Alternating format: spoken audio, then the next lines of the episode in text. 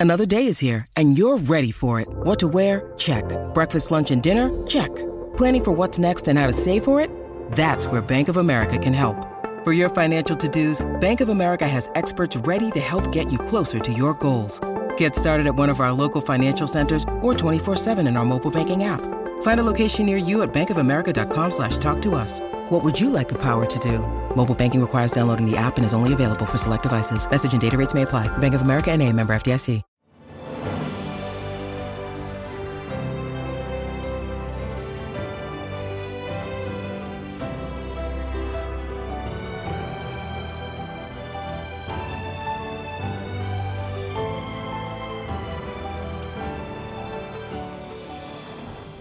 Welcome to the newest episode of Beyond the Fame with Jason Fraley. I'm your host, Jason Fraley, picking the brains of the top filmmakers, musicians, and artists of our time. Back to the Future is becoming a Broadway musical opening tomorrow at the Winter Garden Theater in New York City. I spoke to actress Lea Thompson for a special 30th anniversary screening at Wolf Trap in Virginia back in 2015. Leah, thanks for joining us. Thank you for having me. Now, I know you're on set right now, right? Uh, so if we need to jump off, we will. What are you in the middle of shooting?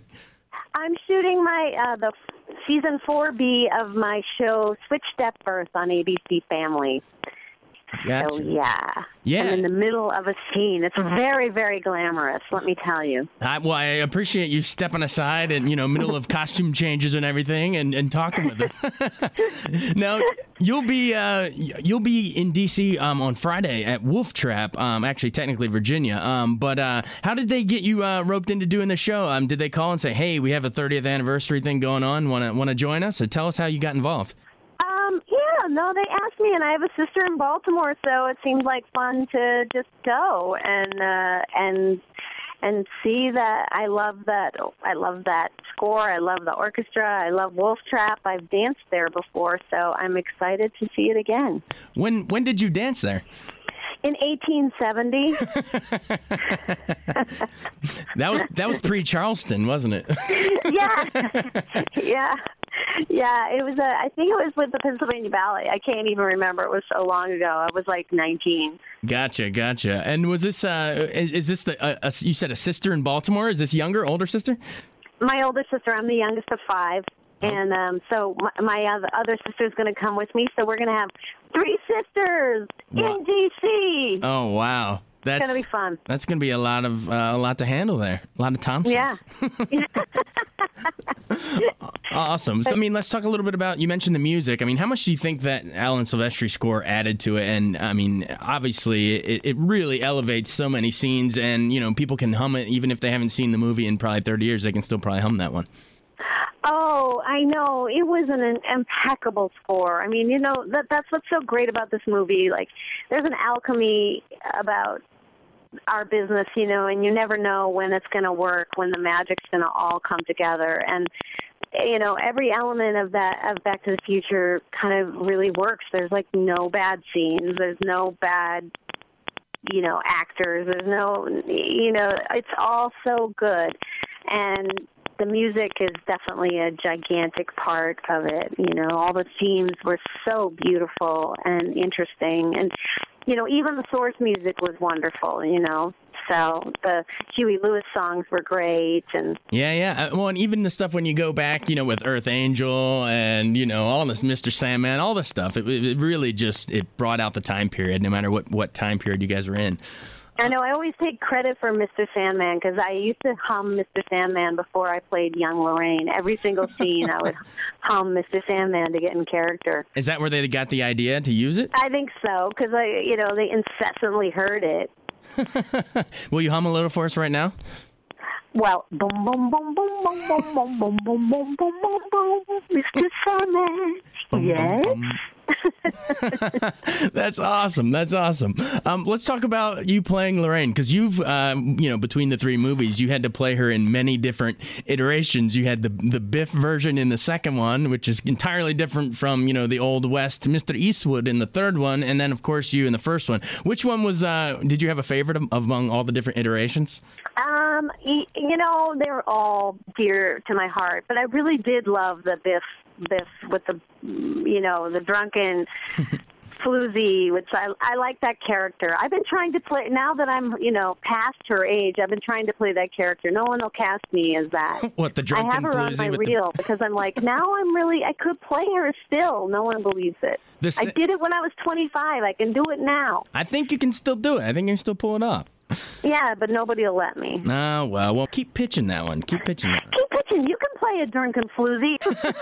Um, but uh, yeah, I mean that that whole sequence. It always reminded me of kind of "It's a Wonderful Life," like Pottersville. You know, the alt the dark, Right. darker alternate reality. Um, you know, back in the '50s, it's a, a little more bubblegummy, but then then in that you know in the sequel, you have to find a darker edge. How do you keep the same character but but take a darker slant on it?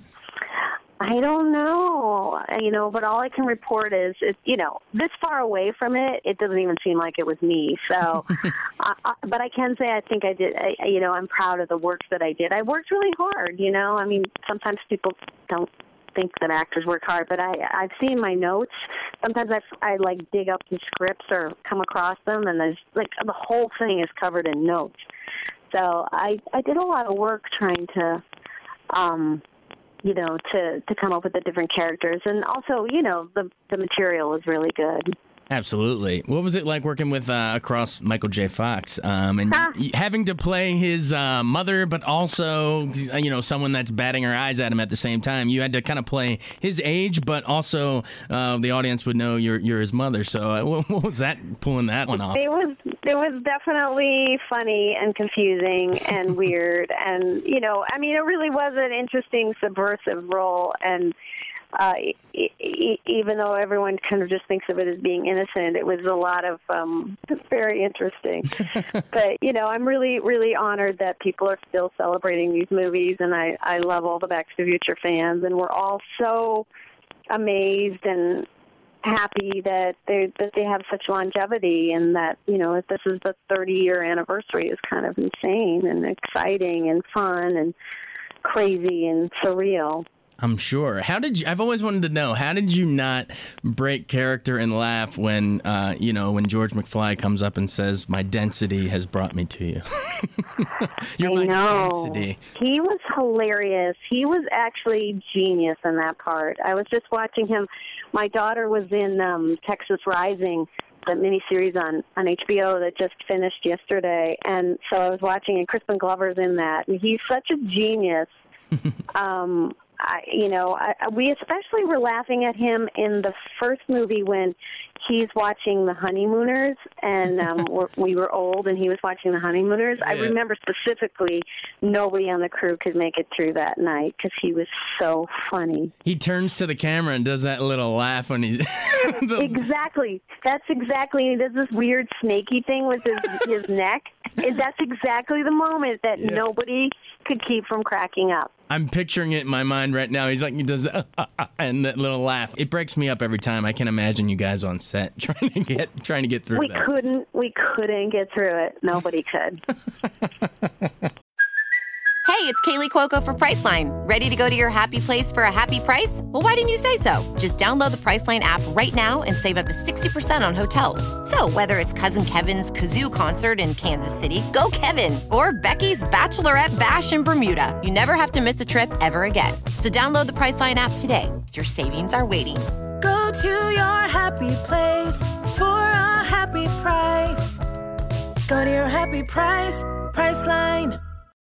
When you need mealtime inspiration, it's worth shopping Kroger, where you'll find over 30,000 mouthwatering choices that excite your inner foodie. And no matter what tasty choice you make, you'll enjoy our everyday low prices, plus extra ways to save, like digital coupons worth over $600 each week. You can also save up to $1 off per gallon at the pump with fuel points. More savings and more inspiring flavors make shopping Kroger worth it every time. Kroger, fresh for everyone. Fuel restrictions apply.